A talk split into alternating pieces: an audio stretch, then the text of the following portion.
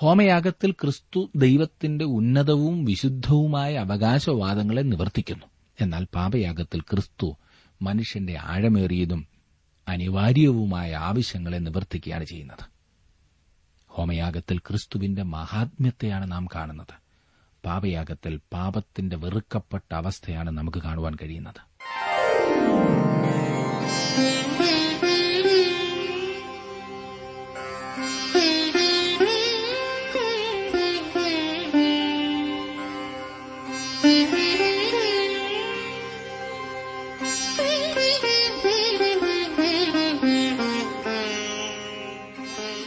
T W ആറിന്റെ വേദപഠന class ആരംഭിക്കുകയാണ്.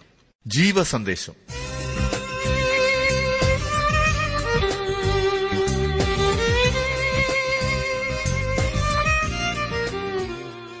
ഇന്നത്തെ പാഠഭാഗം ലേലിയ പുസ്തകം നാലാം അധ്യായം ഒന്നും രണ്ടും വാക്യങ്ങൾ. പ്രാർത്ഥനയോടെ നമുക്ക് ശ്രമിക്കാം സഹോദരൻ ജോർജ് ഫിലിപ്പ് ദൈവോദനം പഠിപ്പിക്കും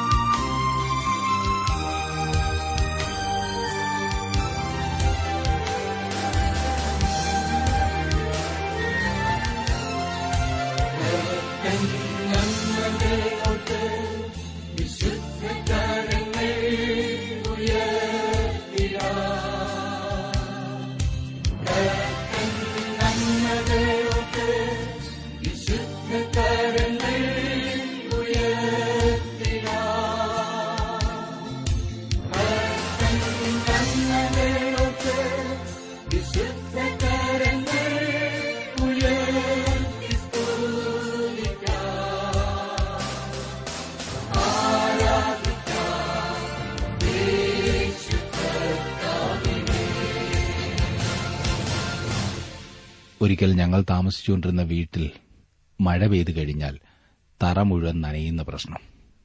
ഇതൊരു വല്ലാത്ത പ്രശ്നം തന്നെയാണ്.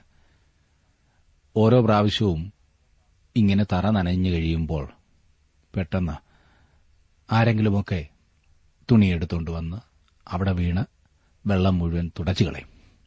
അടുത്ത മഴ പെയ്യുമ്പോൾ പിന്നെയും അതുതന്നെ സംഭവിക്കുന്നു. ഇതൊരു മഹാശല്യമായി മാറി.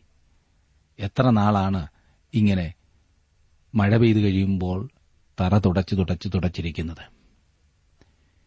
എന്നാൽ അതിന്റെ പ്രധാന പ്രശ്നം എന്താകുന്നു എന്ന് മനസ്സിലാക്കിയപ്പോൾ അത് പുരമുകളിലെ അല്ലെങ്കിൽ മേൽക്കൂരയിലെ ഒരു ഓട് പൊട്ടി വെള്ളം താഴേക്ക് വീഴുന്നത് മാത്രമാകുന്നു എന്ന് കാണുവാൻ സാധിച്ചു. ആ ഓട് മാറിയിട്ടാൽ മാത്രം മതി. ഈ നിരന്തരമായ പ്രശ്നത്തിനൊരു പരിഹാരമാകും. ഇതുതന്നെയാണ് മനുഷ്യ സ്വഭാവം. അടിസ്ഥാന പ്രശ്നത്തെ കൈകാര്യം ചെയ്യാതെ പുറമെയുള്ള ചില കാര്യങ്ങളിലൊക്കെ ഒരു ഒതുക്കമൊക്കെ വരുത്തി ജീവിക്കുവാനായിട്ടുള്ള ശ്രമം. അതുകൊണ്ട് തന്നെ കൂടുതൽ വഷളാകുന്നു. ഇതാ പാപം അങ്ങനെ ഒരു പ്രശ്നമായി നമുക്ക് കാണുവാൻ സാധിക്കുന്നു. നാം പാപത്തിന്റെ പ്രവൃത്തികളെ പലപ്പോഴും കൈകാര്യം ചെയ്യുവാൻ ശ്രമിച്ച് ശ്രമിച്ച് ശ്രമിച്ച് മടുത്തിരിക്കും. എന്നാൽ പാപം ഒരു സ്വഭാവമായി നമ്മിലുണ്ട് എന്നുള്ള വസ്തുത നാം അംഗീകരിക്കാത്തിടത്തോളം അതിനെ കൈകാര്യം ചെയ്യാത്തിടത്തോളം പാപത്തെ വാസ്തവമായി കൈകാര്യം ചെയ്യുവാൻ നമുക്ക് സാധിക്കില്ല. നാം ലവ്യ പുസ്തകം മൂന്നാം അധ്യായം വരെയാണല്ലോ കഴിഞ്ഞ ദിവസം പഠിച്ചു കഴിഞ്ഞത്. മൂന്ന് വിധത്തിലുള്ള യാഗങ്ങളെ നാം കണ്ടു കഴിഞ്ഞു. നാലാമതായി ഈ അധ്യായത്തിൽ പാപയാഗമാണ് വിഷയം. സൗരഭ്യവാസനയല്ലാത്ത യാഗങ്ങളിൽ ഒന്നാമത്തേതാണ് പാപയാഗം. സൗരഭ്യവാസനയായ മൂന്ന് യാഗങ്ങളും ക്രിസ്തുവിന്റെ ആളത്വത്തെ അവന്റെ മഹത്വകരമായ എല്ലാ സ്വഭാവത്തിലും വെളിപ്പെടുത്തുന്നു. സൗരഭ്യവാസനയല്ലാത്ത രണ്ട് യാഗങ്ങൾ പാപത്തിനു വേണ്ടിയുള്ള ക്രിസ്തുവിന്റെ ക്രൂശിലെ പ്രവർത്തനത്തെയാണ് ചിത്രീകരിക്കുന്നത്. നാം പഠിച്ചു കഴിഞ്ഞ മൂന്ന് യാഗങ്ങൾ ഹോമയാഗവും ഭോജനയാഗവും സമാധാനയാഗവുമാണ്. പാപയാഗത്തിൽ പാപം ഒരു സ്വഭാവമായിട്ടാണ് കാണുന്നത്. ഇവിടെ നാം അതെ നാലാം അധ്യായത്തിൽ പാപയാഗമാകുന്നു കാണുവാൻ പോകുന്നത്. ഇത് ഒരു സ്വഭാവമായിട്ടാണ് കാണുന്നത്. എന്നാൽ അകൃത്യയാഗത്തിൽ പാപം ഒരു പ്രവൃത്തിയായിട്ടാണ് കാണുന്നത്. മനുഷ്യൻ സ്വഭാവത്താൽ പാപിയാണ്. അതുപോലെ തന്നെ അവന്റെ പ്രവർത്തനം മൂലവും അവൻ പാപിയാണ്. അവൻ സ്വഭാവത്താൽ പാപിയായതുകൊണ്ടാണ് പാപപ്രവർത്തനങ്ങൾ ചെയ്യുന്നത്. ഇത് വളരെ പ്രധാനപ്പെട്ടതായ ഒരു ചിന്ത തന്നെയാണ്. അവൻ സ്വഭാവത്താൽ പാപിയായതുകൊണ്ടാണ്. അതാണ് അടിസ്ഥാന പ്രശ്നം. നാം എത്ര നാൾ ഈ പുറമേയുള്ള ചില പ്രവർത്തനങ്ങളെ ക്രമീകരിച്ച് ഭംഗിയാക്കി മുൻപോട്ടു പോകുവാൻ ശ്രമിക്കും. ഒന്ന് ക്രമീകരിക്കുമ്പോൾ ഒൻപത് തെറ്റുമില്ലേ? എന്നാൽ അടിസ്ഥാന പ്രശ്നത്തെ ഒന്ന് കൈകാര്യം ചെയ്താൽ നമുക്ക് ഈ പ്രവർത്തനങ്ങളെയും നിയന്ത്രിക്കുവാൻ സാധിക്കും. പാപയാഗത്തിന്റെ ചില പ്രത്യേകതകൾ ഇതിനെ മറ്റ് യാഗങ്ങളിൽ നിന്ന് വ്യത്യസ്തമാക്കുകയും അതിന്റെ പ്രാധാന്യത്തെ തെളിയിക്കുകയും ചെയ്യുന്നുണ്ട്. ആ പ്രത്യേകതകളിൽ ചിലത് ഞാൻ പറയട്ടെ. ഒന്ന് മറ്റ് നാല് യാഗങ്ങളിൽ ഏതിനേക്കാളും വിശദമായ വിവരണം പാപയാഗത്തെക്കുറിച്ചാണ് പറഞ്ഞിരിക്കുന്നത്. ഹോമയാഗത്തെക്കുറിച്ച് പതിനേഴ് വാക്യങ്ങളും ഭോജനയാഗത്തെക്കുറിച്ച് പതിനേഴ് വാക്യങ്ങളും അകൃത്യയാഗത്തെക്കുറിച്ച് പത്തൊൻപത് വാക്യങ്ങളുമാണ് വായിക്കുന്നത്. എന്നാൽ പാപയാഗത്തെക്കുറിച്ച് മുപ്പത്തിയഞ്ച് വാക്യങ്ങളിൽ വിശദീകരണം കാണുന്നു. ദൈവത്തിന്റെ ആത്മാവിതിനെ പ്രാധാന്യമുള്ളതായി കരുതി എന്ന് വിചാരിക്കാവുന്നതത്രേ. രണ്ടാമതായി ഈ പാപയാഗം തികച്ചും ഒരു പുതിയ യാഗമായിരുന്നു. ഇവിടെ ഇത് നൽകുന്നതുവരെയും പാപയാഗം നടന്നതിന് യാതൊരു രേഖയും തിരുവചനത്തിലില്ല. എന്ന് മാത്രമല്ല ജാതികളുടെ ഇടയിൽ പോലും ഇതിനോട് തുല്യമായി യാതൊന്നും അതുവരെയും ഉണ്ടായിരുന്നതായി രേഖയില്ല. മൂന്നാമതായി ന്യായപ്രമാണം നൽകിയ സമയം മുതൽ ഇത് ഏറ്റവും പ്രധാനപ്പെട്ടതും പ്രസക്തവുമായ യാഗമായി തീർന്നു ന്യായപ്രമാണം നൽകുന്നതിന് മുമ്പ് തന്നെ മനുഷ്യൻ പാപിയായിരുന്നു. എന്നാൽ ന്യായപ്രമാണമാണ് അവനൊരു പാപിയാണെന്ന് അവന് വെളിപ്പെടുത്തി കൊടുത്തത്. എല്ലാ ഉത്സവ സമയങ്ങളിലും പാപയാഗം കഴിച്ചിരുന്നു. പെസഹ പെന്തക്കോസ് കൂടാരപ്പെരുന്നാൾ അങ്ങനെ എല്ലാ ഉത്സവങ്ങളിലും പാപയാഗം കഴിച്ചിരുന്നു. പാപപരിഹാരത്തിന്റെ മഹാദിനത്തിലായിരുന്നു അത് അർപ്പിച്ചിരുന്നത്. അന്ന് മഹാപുരോഹിതൻ അതിവിശുദ്ധ സ്ഥലത്ത് പ്രവേശിച്ചിരുന്നു. നാലാമതായി ഈ പാപയാഗം ഹോമയാഗം നടത്തുന്ന സ്ഥലത്ത് തന്നെയാണ് അർപ്പിക്കുന്നതെങ്കിലും അതിൽ നിന്ന് വളരെ വ്യത്യസ്തമായിട്ടുള്ളതാണ്. ലവ്യ പുസ്തകം ആറാം അധ്യായത്തിന്റെ ഇരുപത്തിയഞ്ചാം വാക്യത്തിൽ നാം വായിക്കുന്നത് നീ അഹ്റോനോടും പുത്രന്മാരോടും പറയേണ്ടതെന്തെന്നാൽ പാപയാഗത്തിന്റെ പ്രമാണമാവിത്. ഹോമയാഗ മൃഗത്തെ അറുക്കുന്ന സ്ഥലത്ത് വെച്ച് പാപയാഗ മൃഗത്തെയും യഹോവയുടെ സന്നിധിയിൽ അറുക്കണം. അത് അതിവിശുദ്ധം. ഹോമയാഗം അവസാനിക്കുന്നിടത്താണ് പാപയാഗം ആരംഭിക്കുന്നത്. ക്രിസ്തു ആരാണെന്നാണ് ഹോമയാഗം പറയുന്നത്? എന്താണ് ക്രിസ്തു ചെയ്തതെന്ന് പാപയാഗം പറയുന്നു. ഹോമയാഗത്തിൽ ക്രിസ്തു ദൈവത്തിന്റെ ഉന്നതവും വിശുദ്ധവുമായ അവകാശവാദങ്ങളെ നിവർത്തിക്കുന്നു. എന്നാൽ പാപയാഗത്തിൽ ക്രിസ്തു മനുഷ്യന്റെ ആഴമേറിയതും അനിവാര്യവുമായ ആവശ്യങ്ങളെ നിവർത്തിക്കുകയാണ് ചെയ്യുന്നത്. ഹോമയാഗത്തിൽ ക്രിസ്തുവിന്റെ മഹാത്മ്യത്തെയാണ് നാം കാണുന്നത്. പാപയാഗത്തിൽ പാപത്തിന്റെ വെറുക്കപ്പെട്ട അവസ്ഥയാണ് നമുക്ക് കാണുവാൻ കഴിയുന്നത്. ഹോമയാഗം സ്വമേധായാഗമായിരുന്നു. പാപയാഗമാകട്ടെ കൽപ്പിക്കപ്പെട്ടതായിരുന്നു. ഹോമയാഗം മുകളിലേക്ക് ഉയരുന്നു പാപയാഗം ഒഴിക്കപ്പെടുന്നു. ഒന്ന് മുകളിലേക്ക് പോകുകയും മറ്റേത് താഴേക്ക് പോവുകയും ചെയ്യുന്നു എന്ന് വേണമെങ്കിൽ പറയാം. ഈ നാലാം അധ്യായത്തിൽ പാപത്തെ ഒരു സ്വഭാവമായിട്ടാണ് കാണുന്നത്. ഇതിനെ നമുക്കിപ്രകാരം വിഭജിക്കാം. നാലാം അധ്യായത്തെ ആദ്യത്തെ രണ്ട് വാക്യങ്ങൾ അറിവില്ലായ്മയുടെ പാപങ്ങൾ. മൂന്ന് മുതൽ പന്ത്രണ്ട് വരെയുള്ള വാക്യങ്ങൾ പുരോഹിതന്റെ പാപങ്ങൾ. പതിമൂന്ന് മുതൽ ഇരുപത്തിയൊന്ന് വരെയുള്ള വാക്യങ്ങൾ സഭയുടെ പാപങ്ങൾ. ഇരുപത്തിരണ്ട് മുതൽ ഇരുപത്തിയാറ് വരെയുള്ള വാക്യങ്ങൾ പ്രമാണിയുടെ അഥവാ ഭരണാധിപന്റെ പാപങ്ങൾ. സാധാരണ ജനങ്ങളുടെ പാപങ്ങൾ ആകുന്നു ഇരുപത്തിയേഴ് മുതൽ മുപ്പത്തിയഞ്ച് വരെയുള്ള വാക്യങ്ങളിൽ നാം കാണുന്നത്. അറിവില്ലായ്മയുടെ പാപങ്ങൾ പുരോഹിതന്റെ പാപങ്ങൾ സഭയുടെ പാപങ്ങൾ ഭരണാധിപന്റെ പാപങ്ങൾ സാധാരണ ജനങ്ങളുടെ പാപങ്ങൾ. പാപയാഗത്തിന്റെ പ്രമാണങ്ങളെക്കുറിച്ച് ലേവിയ പുസ്തകം ആറാം അധ്യായം ഇരുപത്തിനാല് മുതൽ മുപ്പത് വരെയുള്ള വാക്യങ്ങളിൽ നാം കാണുന്നു. പാപയാഗത്തിന്റെ പ്രമാണങ്ങളെക്കുറിച്ച്. ഇനി നമുക്ക് ആദ്യത്തെ രണ്ട് വാക്യങ്ങൾ നോക്കാം. അവിടെ പറഞ്ഞിരിക്കുന്നത് എന്താണെന്ന് ഞാൻ പറഞ്ഞല്ലോ. അറിവില്ലായ്മയുടെ പാപങ്ങൾ.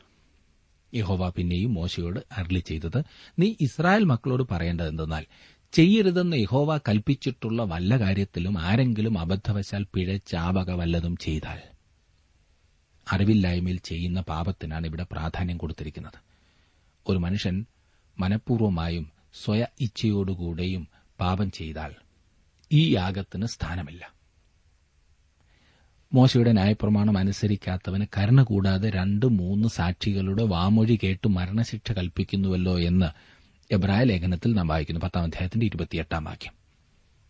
യേശുക്രിസ്തുവിനെ മനഃപൂർവം തള്ളിക്കളയുന്ന ഒരു വ്യക്തിക്ക് രക്ഷയില്ല എന്ന വസ്തുതയാണ് ഇത് ചൂണ്ടിക്കാണിക്കുന്നത്. എന്നോട് ആർക്കെങ്കിലും വിരോധം തോന്നുന്നുവെങ്കിൽ ക്ഷമിക്കണം. സത്യമതാണ് യേശുക്രിസ്തുവിനെ മനഃപൂർവം തള്ളിക്കളയുന്ന സത്യമറിഞ്ഞിട്ടും അതിനോട് ശരിയാവണ്ണം പ്രതികരിക്കാത്തൊരു വ്യക്തിക്ക് രക്ഷയില്ല. സത്യത്തിന്റെ പരിജ്ഞാനം ലഭിച്ച ശേഷം നാം മനഃപൂർവം പാപം ചെയ്താൽ പാപങ്ങൾക്കു വേണ്ടി ഇനി ഒരു യാഗവും ശേഷിക്കാതെ ന്യായവിധിക്കായി ഭയങ്കരമായൊരു പ്രതീക്ഷയും എതിരികളെ ദഹിപ്പിക്കാനുള്ള ക്രോധാഗ്നിയുമേ ഉള്ളൂ എന്ന് നാം എബ്രാലേഖനം പത്താം അധ്യായത്തിന്റെ ഇരുപത്തിയാറ് ഇരുപത്തിയേഴും വാക്യങ്ങളിൽ വായിക്കുന്നു. മനുഷ്യൻ സ്വഭാവത്താൽ പാപിയാണെന്ന സത്യമാണ് അജ്ഞതയുടെ പാപങ്ങൾ വെളിപ്പെടുത്തുന്നത്. പ്രിയ സ്നേഹിത ഞാൻ ഒരു വസ്തുത താങ്കളോട് പറയുവാൻ ആഗ്രഹിക്കുന്നു. താങ്കൾക്ക് അറിവുണ്ടെങ്കിലും ഇല്ലെങ്കിലും താങ്കൾ ഒരു പാപിയാണ് എന്നതാണ് ആ കാര്യം. അത് അങ്ങനെ പറയുന്നതിൽ ദുഃഖമുണ്ട്. എന്നാൽ അതാണ് വാസ്തവം. ഞാനും താങ്കളും സ്വഭാവത്താൽ പാപികളാണ്. ഇത് വാസ്തവമല്ലേ? സ്വന്തം ജീവിതത്തിൽ നിന്നും ഇത് വാസ്തവമെന്ന് പറയുവാൻ സാധിക്കില്ലേ? നാം സ്വഭാവത്താൽ പാപികളാണ് അതുകൊണ്ടാണ് നാം പാപം ചെയ്യുന്നത്. കാലമോ ആചാര മര്യാദകളോ. എന്തായിരുന്നാലും മനുഷ്യനൊരു പാപിയാണ്. പാപത്തോടുള്ള ദൈവത്തിന്റെ മനോഭാവത്തിൽ യാതൊരു വ്യത്യാസവും ഇല്ല. ദൈവത്തിന് പ്രസാദകരമായത് എന്തെങ്കിലും പ്രവർത്തിക്കുവാൻ പ്രാകൃത മനുഷ്യനെ കൊണ്ട് അസാധ്യമായ കാര്യമാണ്. അതിനാൽ നാം ദൈവഹിതത്തിന് വിപരീതമായ കാര്യങ്ങൾ ചെയ്യുന്നു. പ്രാകൃത മനുഷ്യന് ദൈവപ്രസാദകരമായ കാര്യങ്ങൾ ചെയ്യുവാനുള്ള കഴിവില്ല. അവൻ സ്വഭാവത്താൽ ഒരു പാപിയാണ്. ഈ പാപങ്ങളെ മനുഷ്യന്റെ ശ്രദ്ധയിൽ കൊണ്ടുവരേണ്ടത് ആവശ്യമായ കാര്യമാണ്. ആര് തന്നെ പാപം ചെയ്താലും അത് പാപമാണ്. പാപയാഗത്തിൽ കൂടി ശരിയായ പാപബോധം ഉളവാകുന്നു. മനുഷ്യജാതിയുടെ ചരിത്ര രേഖകളിൽ ഈ പാപബോധം തെളിവായി ഉയർന്നു നിൽക്കുന്നുണ്ട്. മനുഷ്യന്റെ ആന്തരികമായ കുറ്റബോധം കണ്ടുപിടിച്ചെങ്കിൽ മാത്രമേ അതിന് ശരിയായ പരിഹാരമാർഗം നിർദ്ദേശിക്കുവാൻ കഴിയുകയുള്ളൂ. സങ്കീർത്തനക്കാരൻ പറയുന്നത് ശ്രദ്ധിക്കുക. ദൈവമേ എന്നെ ശോധന ചെയ്ത് എന്റെ ഹൃദയത്തെ അറിയണമേ. എന്നെ പരീക്ഷിച്ച് എന്റെ നിലവുകളെ അറിയണമേ. വ്യസനത്തിനുള്ള മാർഗം എന്നിലുണ്ടോ എന്ന് നോക്കി ശാശ്വത മാർഗത്തിൽ എന്നെ നടത്തണമേ. നൂറ്റി മുപ്പത്തിയൊൻപതാം സങ്കീർത്തനത്തിന്റെ ഇരുപത്തിമൂന്നും ഇരുപത്തിനാലും വാക്യങ്ങളാണ് ഞാൻ വായിച്ചത്. അൻപത്തിയൊന്നാം സങ്കീർത്തനത്തിന്റെ നാലാം വാക്യത്തിൽ ദാവീദ് പാടിയത് നിന്നോട് തന്നെ ഞാൻ പാപം ചെയ്തു. നിനക്കനിഷ്ടമായുള്ളത് ഞാൻ ചെയ്തിരിക്കുന്നു. സംസാരിക്കുമ്പോൾ നീ നീതിമാനായും വിധിക്കുമ്പോൾ നിർമ്മലനായും ഇരിക്കേണ്ടതിന് തന്നെ. മനഃശാസ്ത്രജ്ഞന്റെ അഭിപ്രായത്തേക്കാൾ ക്രിസ്തുവിന്റെ അഭിപ്രായം ആരായുന്നതാണ് നല്ലതെന്ന് ഞാൻ പറയുവാനുള്ള കാരണം ഇതത്രേ സുഹൃത്തെ. തിരുവചനത്തിൽ വെളിപ്പെടുത്താത്ത കഴിവുകൾ അറിവുകൾ പലതും മനഃശാസ്ത്രജ്ഞനുണ്ടെന്ന് ചിലർ ചിന്തിക്കാറുണ്ട് വാദിക്കാറുണ്ട്. എന്നാൽ അത് തെറ്റായ ഒരു ധാരണ മാത്രമാണ്. മനുഷ്യന്റെ സകല പ്രശ്നങ്ങൾക്കും പരിഹാരം ദൈവവചനത്തിലുണ്ട്. താൻ ചെയ്യുന്നത് പാപമാണെന്ന് അത് ചെയ്യുന്ന സമയത്ത് അറിയാതെ ഒരു വ്യക്തി ചെയ്യുന്ന പ്രവർത്തനങ്ങളാണ് അറിവില്ലായ്മയുടെ പാപങ്ങൾ. പത്തൊൻപതാം സങ്കീർത്തനത്തിന്റെ പന്ത്രണ്ടാം വാക്യത്തിൽ നാം വായിക്കുന്നത് തന്റെ തെറ്റുകളെ ഗ്രഹിക്കുന്നവനാർ മറഞ്ഞിരിക്കുന്ന തെറ്റുകളെ പോക്കി എന്നെ മോചിപ്പിക്കണമേ. നാം പാപികളായ മനുഷ്യരാണെന്ന് ദൈവസന്നിധിയിൽ സമ്മതിച്ച് ഏറ്റുപറയേണ്ടത് എത്രയോ ആവശ്യമാണ്. പ്രത്യേകമായ ഏതെങ്കിലും കാര്യം ഏറ്റുപറയേണ്ടതായിട്ടുണ്ടെന്ന് എനിക്ക് വിചാരമില്ലെങ്കിൽ പ്രത്യേകിച്ച് സുഹൃത്തെ കുറഞ്ഞത് ഒരു പാപിയാകുന്നു എന്ന് ഏറ്റുപറയുവാൻ എനിക്ക് സാധിക്കും. താങ്കളുടെ കാര്യത്തിലും അത് വാസ്തവമാണ്. പ്രത്യേകമായി ഏതെങ്കിലും കാര്യം ഏറ്റുപറയേണ്ടതായിട്ടുണ്ടെന്ന് താങ്കൾക്ക് വിചാരമില്ലെങ്കിൽ ഒരു പാപിയാണെന്ന് ഏറ്റുപറയുക. ദൈവത്തെ കാണേണ്ട വിധം കാണുമ്പോൾ അറിയേണ്ട വിധം അറിയുമ്പോൾ. നമ്മുടെ പാപത്തിന്റെ നികൃഷ്ടത നാം കൂടുതലായി മനസ്സിലാക്കും. പാപത്തെ ന്യായീകരിക്കുന്നവർ വാസ്തവത്തിൽ ദൈവത്തിന്റെ വിശുദ്ധി അല്പം പോലും മനസ്സിലാക്കിയിട്ടില്ല എന്നാണ് അർത്ഥം. യശയാപ്രവാചകൻ ദൈവത്തിന്റെ മഹത്വം കണ്ടപ്പോൾ തന്റെ അശുദ്ധിയുടെ ക്രൂരത മനസ്സിലാക്കി നിലവിളിച്ചു. നാം അറിയാതെ പോലും എത്രയെത്ര നീച പാപങ്ങളാണ് ചെയ്തു കൂട്ടുന്നത്. ദൈവസന്നിധിയിലേക്ക് അടുത്തു വരൂ. സ്വന്തം അവസ്ഥ മനസ്സിലാക്കൂ. അറിവില്ലായ്മയിൽ ചെയ്ത പാപം പോലും ക്രൂരമായി തോന്നും. അത്ര ഭയങ്കരമാണത്. സ്ഥിരമായി പ്രാർത്ഥനയ്ക്ക് കൂടി വന്നിരുന്ന ഒരു കൂട്ടം ആളുകളെക്കുറിച്ച് ഞാൻ കേൾക്കുകയുണ്ടായി. അതിൽ ഒരു മനുഷ്യൻ എപ്പോഴും പ്രാർത്ഥിച്ചിരുന്ന വാചകം ഇപ്രകാരമായിരുന്നു. ദൈവമേ ഞങ്ങൾ എന്തെങ്കിലും പാപം ചെയ്തിട്ടുണ്ടെങ്കിൽ ഞങ്ങളോട് ക്ഷമിക്കണമേ എന്ന്. കൂട്ടത്തിലുള്ള മറ്റുള്ളവർ ഈ പ്രാർത്ഥന കേട്ട് കേട്ട് മടുത്തു. അല്ലെങ്കിൽ മടുക്കുമല്ലേ അല്ലേ? ഒരിക്കൽ അവരിൽ ഒരാൾ ഈ പ്രാർത്ഥനക്കാരനോട് പറഞ്ഞു സുഹൃത്തെ താങ്കൾ ഈ പറയുന്ന പ്രത്യേക പാപം എന്താണെന്ന് കർത്താവിനോടങ്ങ് തുറന്നു പറയരുതോ? അതിനുത്തരമായി ആ മനുഷ്യൻ ഇപ്രകാരം പറഞ്ഞു അതെന്താണെന്ന് എനിക്കറിയില്ലല്ലോ. അത് കേട്ടപ്പോൾ ആ കൂട്ടത്തിന് നേതൃത്വം കൊടുക്കുന്ന ദൈവദാസൻ പറഞ്ഞു എന്തുകൊണ്ടെന്ന് ഊഹിച്ചുകൂടാ? ആ മനുഷ്യൻ ഊഹമായി പറഞ്ഞ ആദ്യത്തെ കാര്യം തന്നെ ആയിരുന്നു ആ മനുഷ്യന്റെ കുഴപ്പം. അതെ സുഹൃത്തെ നാം നമ്മുടെ പാപങ്ങളെ ദൈവത്തോട് ഏറ്റുപറയേണ്ടതുണ്ട്. സംഗതി പൊതുവാക്കി ദൈവത്തിന് കൂടുതൽ ജോലി ഉണ്ടാക്കുന്നത് പോലെ പ്രാർത്ഥിക്കേണ്ട യാതൊരു കാര്യവുമില്ല. എന്തെങ്കിലും പാപമുണ്ടെങ്കിൽ ഒന്ന് ക്ഷമിച്ചേക്കു കർത്താവേ എന്ന്. ഇത് നാം പറയുമ്പോൾ ദൈവം വേണമെങ്കിൽ നമ്മുടെ കുഴപ്പങ്ങൾ കണ്ടുപിടിച്ച് ക്ഷമിച്ചോണമെന്നല്ലേ നാം അർത്ഥമാക്കുന്നത്? സ്വന്തം ജീവിതത്തെ സ്പർശിക്കാത്തതുപോലുള്ള പ്രാർത്ഥനകൾ സമയം കളയൽ മാത്രം ആകുന്നു ഓർക്കണം. ദൈവസന്നിധിയിലേക്ക് അടുത്തിയെന്ന് നമ്മുടെ കുറവുകളെ നമുക്ക് അവനോട് ഏറ്റുപറയാം. അതെ അത് മാത്രമാണ് അനുഗ്രഹത്തിനുള്ള മുഖാന്തരം. അറിവില്ലായ്മ കൊണ്ടോ അബദ്ധവശാലോ യാദർച്ഛികമായോ ഒരു മനുഷ്യൻ പാപം ചെയ്താൽ അവന്റെ വിടുതലിനു വേണ്ടി ദൈവം കരുതൽ നടപടിയെടുത്തിരുന്നു അവൻ സങ്കേത നഗരങ്ങൾ വേർതിരിച്ചാക്കിയിരുന്നു എന്ന് കാണുവാൻ സാധിക്കും. സംഖ്യാപുസ്തകത്തിൽ ഇതേക്കുറിച്ചുള്ള വിശദീകരണമുണ്ടല്ലോ.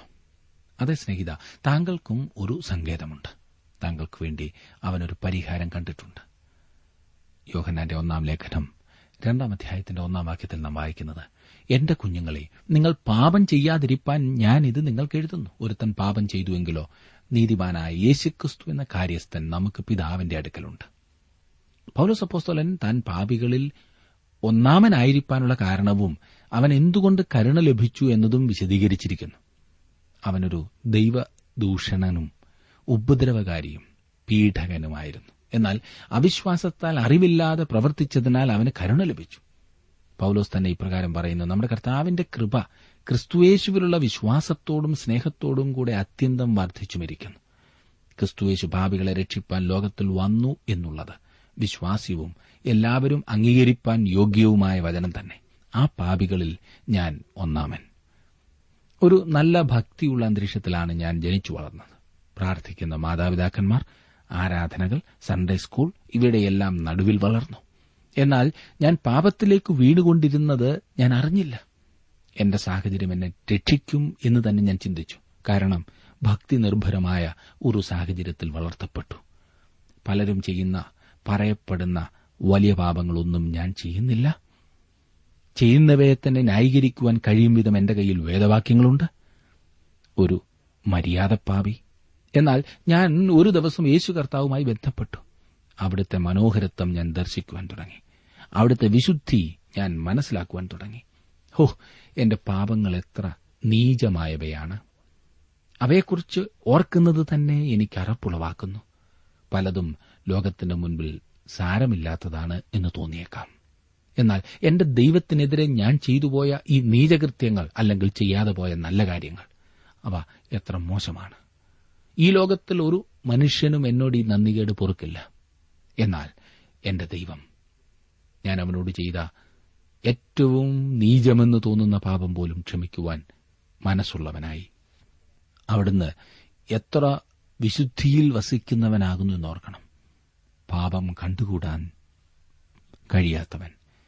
അവിടുന്ന് എന്റെ അശക്തി എങ്ങനെ ക്ഷമിക്കുമെന്നാണ് പറയുന്നത്. എന്നാൽ അവനത് ക്ഷമിച്ചു. ഒരു പാപയാഗമുള്ളതിനാൽ നമുക്ക് ദൈവത്തെ സ്തുതിക്കാം. ക്രിസ്തു എനിക്ക് വേണ്ടി മരിച്ചു. അതിനാൽ എനിക്ക് അവന്റെ അടുത്തേക്ക് പോയി സകല കാര്യങ്ങളും അവനോട് പറയുവാൻ കഴിയും. വേറൊരാളുടെ അടുത്ത് എന്ന് ജീവിതത്തിലെ സകല കാര്യങ്ങളും അയാളോട് പറയേണ്ട ആവശ്യമില്ല. അത് അയാളുടെ ജോലിയല്ല. എന്നാൽ ഇത് തീർച്ചയായും ദൈവത്തിന്റെ പ്രവർത്തന മേഖലയിൽ ഉൾപ്പെട്ടതാകൊണ്ട് അതിനെക്കുറിച്ച് ദൈവത്തോട് പറയേണ്ടത് ആവശ്യമാണ്.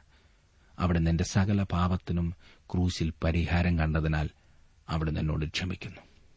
ദൈവം നമ്മെ കാണുന്ന വിധത്തിൽ നാം നമ്മെ തന്നെ കാണേണ്ടതാണെന്നാണ് പാപയാഗം പഠിപ്പിക്കുന്നത്. പാപത്തിന്റെ ബോധവും നമ്മുടെ ഒന്നുമില്ലായ്മയും അയോഗ്യതയും ദൈവത്തിന്റെ കരുതലുമാണ് ഇത് നമ്മെ ചൂണ്ടിക്കാണിക്കുന്നത്. ഞാൻ എന്റെ പാപം നിന്നോട് അറിയിച്ചു എന്റെ അകൃത്യം മറച്ചതുമില്ല എന്റെ ലംഘനങ്ങളെ യഹോവയോട് ഏറ്റുപറയും എന്ന് ഞാൻ പറഞ്ഞു. അപ്പോൾ നീ എന്റെ പാപത്തിന്റെ കുറ്റം ക്ഷമിച്ചു തന്നു. മുപ്പത്തിരണ്ടാം സങ്കീർത്തനത്തിന്റെ അഞ്ചാം വാക്യമാണ് ഞാൻ വായിച്ചത്. കുറ്റബോധത്തിൽ നിന്ന് നമ്മെ ഇത് വിമുക്തരാക്കുന്നു. പാപയാഗം അതിന്റെ തന്നെ അപര്യാപ്തതയെയും പഠിപ്പിക്കുന്നുണ്ട്. ഹനനയാഗവും ഭോജനയാഗവും നീ ഇച്ഛിച്ചില്ല നീ ചെവികളെ എനിക്ക് തുളച്ചിരിക്കുന്നു. ഹോമയാഗവും പാപയാഗവും നീ ചോദിച്ചില്ല എന്ന് നാൽപ്പതാം സങ്കീർത്തനത്തിന്റെ ആറാം വാക്യത്തിൽ നാം വായിക്കുന്നു. ഇത് പാപത്തിനു വേണ്ടി ദൈവത്തിന് പൂർണമായി സ്വീകാര്യമായ പ്രവൃത്തിയിലേക്കും അവന്റെ പാപക്ഷമയിലേക്കും വിരൽ ചൂണ്ടുന്നതായിരുന്നു. അതുകൊണ്ട് സഹോദരന്മാരെ യേശു തന്റെ ദേഹമെന്ന തിരശീലയിൽ കൂടി നമുക്ക് പ്രതിഷ്ഠിച്ച ജീവനുള്ള പുതുവഴിയായി തന്റെ രക്തത്താൽ വിശുദ്ധ മന്ദിരത്തിലേക്കുള്ള പ്രവേശനത്തിന് ധൈര്യവും ദൈവാലയത്തിന്മേൽ ഒരു മഹാപുരോഹിതനും നമുക്കുള്ളതുകൊണ്ട് നാം ദുർമനസാക്ഷി നീങ്ങുമാർ ഹൃദയങ്ങളിൽ തളിക്കപ്പെട്ടവരും ശുദ്ധവെള്ളത്താൽ ശരീരം കഴുകപ്പെട്ടവരുമായി വിശ്വാസത്തിന്റെ പൂർണ നിശ്ചയം പൂണ്ട് പരമാർത്ഥ ഹൃദയത്തോടെ അടുത്തു ചെല്ലുക. എബ്രാലേഖനം പത്താം അധ്യായത്തിന്റെ പത്തൊൻപത് മുതൽ ഇരുപത്തിരണ്ട് വരെയാണ് ഞാൻ വായിച്ചത്. ഇപ്പോൾ പാപികളായ എനിക്കും താങ്കൾക്കും അവിടുത്തെ സന്നിധിയിലേക്ക് ധൈര്യത്തോടെ കടന്നു ചെല്ലുവാൻ കഴിയും. എന്തുകൊണ്ടാണെന്നറിയാമോ? ഈ അറിവില്ലായ്മയുടെ പാപങ്ങൾക്കു വേണ്ടിയും കൂടെ യേശു നമ്മുടെ പാപയാഗമായിരിക്കുന്നതാണ് അതിന് കാരണം. അറിവില്ലായ്മ മുഖാന്തരമുള്ള പാപങ്ങൾ ദൈവനീതിയുടെയും മനുഷ്യനോടുള്ള അവന്റെ യോഗ്യമായ ഇടപെടലിന്റെ വേറൊരു വശത്തേക്ക് നമ്മുടെ ശ്രദ്ധയെ തിരിക്കുന്നു ദൈവം മനുഷ്യനോട് ഒരുപോലെയാണ് ഇടപെടുന്നത്. പല നിലകളിലുള്ള പല നിലവാരത്തിലുള്ള പ്രതിഫലങ്ങൾ ഉള്ളതുപോലെ തന്നെ പല നിലകളിലുള്ള ശിക്ഷയും ഉണ്ടായിരിക്കും എന്നത് വ്യക്തമാണ്. ഈ ശിക്ഷയിൽ നിന്നും വിടുതൽ പ്രാപിക്കുവാൻ ഒരൊറ്റ മാർഗം അതെ കർത്താവായ യേശുക്രിസ്തു താങ്കൾക്ക് പകരമായി പാപയാഗമായി എന്ന് വിശ്വസിച്ച് അവനിൽ ജീവിതം സമർപ്പിക്കുക. പ്രിയ സുഹൃത്തെ താങ്കളുടെ പാപത്തെക്കുറിച്ച് അതെ അതിന്റെ വെറുപ്പിക്കുന്ന അവസ്ഥയെക്കുറിച്ച് ക്രൂരമായ വശത്തെക്കുറിച്ചൊരു ബോധമുണ്ടായി അതിൽ നിന്നും രക്ഷപ്പെടുവാൻ താങ്കൾക്ക് ആഗ്രഹമുണ്ടായിട്ടില്ല എങ്കിൽ താങ്കൾക്ക് ആത്മരക്ഷ ലഭിച്ചിട്ടില്ല എന്നാണ് അതിന്റെ അർത്ഥം. ആവശ്യബോധം വരുമ്പോൾ മാത്രമേ രക്ഷപ്പെടുവാനുള്ള മാർഗം അന്വേഷിക്കൂ. മറ്റൊരുത്തനിലും രക്ഷയില്ല. നാം രക്ഷിക്കപ്പെടുവാൻ യേശുവിന്റെ നാമം മാത്രമേ ഭൂമിക്ക് മുകളിൽ ആകാശത്തിന്റെ കീഴിൽ നൽകപ്പെട്ടിട്ടതായുള്ളൂ. പ്രിയ സഹോദര പ്രിയ സഹോദരി താങ്കൾ ഈ രക്ഷ സ്വന്തമാക്കിയിട്ടുണ്ടോ? താങ്കൾ ഒരു ദൈവ പൈതലായി തീർന്നിട്ടുണ്ട് എന്ന് ഉറപ്പുണ്ടോ? അത് പ്രാപിക്കാത്തിടത്തോളം നാം അടിസ്ഥാന പ്രശ്നത്തെ കൈകാര്യം ചെയ്യുന്നില്ല. നാം എന്നും അരക്ഷിതരും ജീവിതം എപ്പോഴും ബുദ്ധിമുട്ടേറിയതുമായി തോന്നും. എല്ലാം ഉണ്ടെങ്കിൽ തന്നെ ഒരു ശൂന്യബോധം നമ്മിൽ എപ്പോഴും നിറഞ്ഞു നിൽക്കും. ആ ശൂന്യത ആ ശൂന്യത നമ്മെ നശിപ്പിക്കുവാൻ പോരുന്നതാണ്. ഇന്ന് താങ്കളുടെ ജീവിതത്തെ ആ ശൂന്യതാബോധത്തിൽ നിന്നും വെളിയിൽ കൊണ്ടുവരുവാൻ കർത്താവായ യേശുക്രിസ്തുവിനെ ജീവിതത്തിൽ സ്വീകരിക്കുമോ? അവനാൽ ജീവിതം ലക്ഷ്യമുള്ളതായി തീരുവാൻ അവനാൽ ജീവിതം അർത്ഥവത്തായി തീരുവാൻ താങ്കൾ സമർപ്പിക്കുമോ?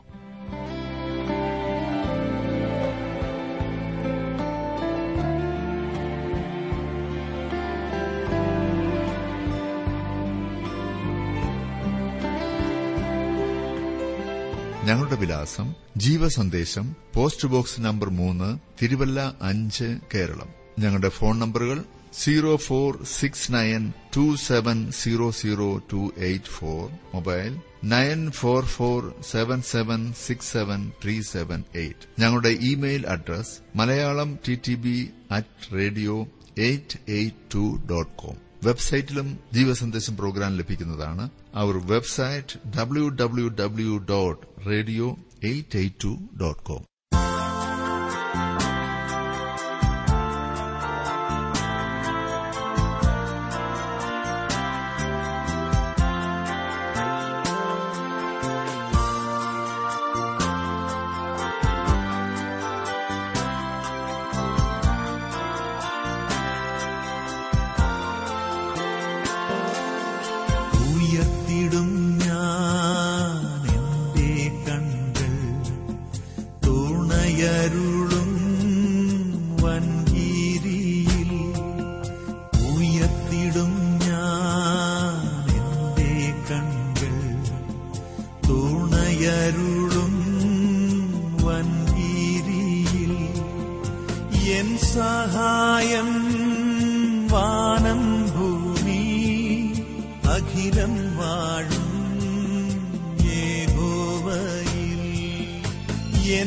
സഹായം വാനം ഭൂമി അഖിലം വാഴും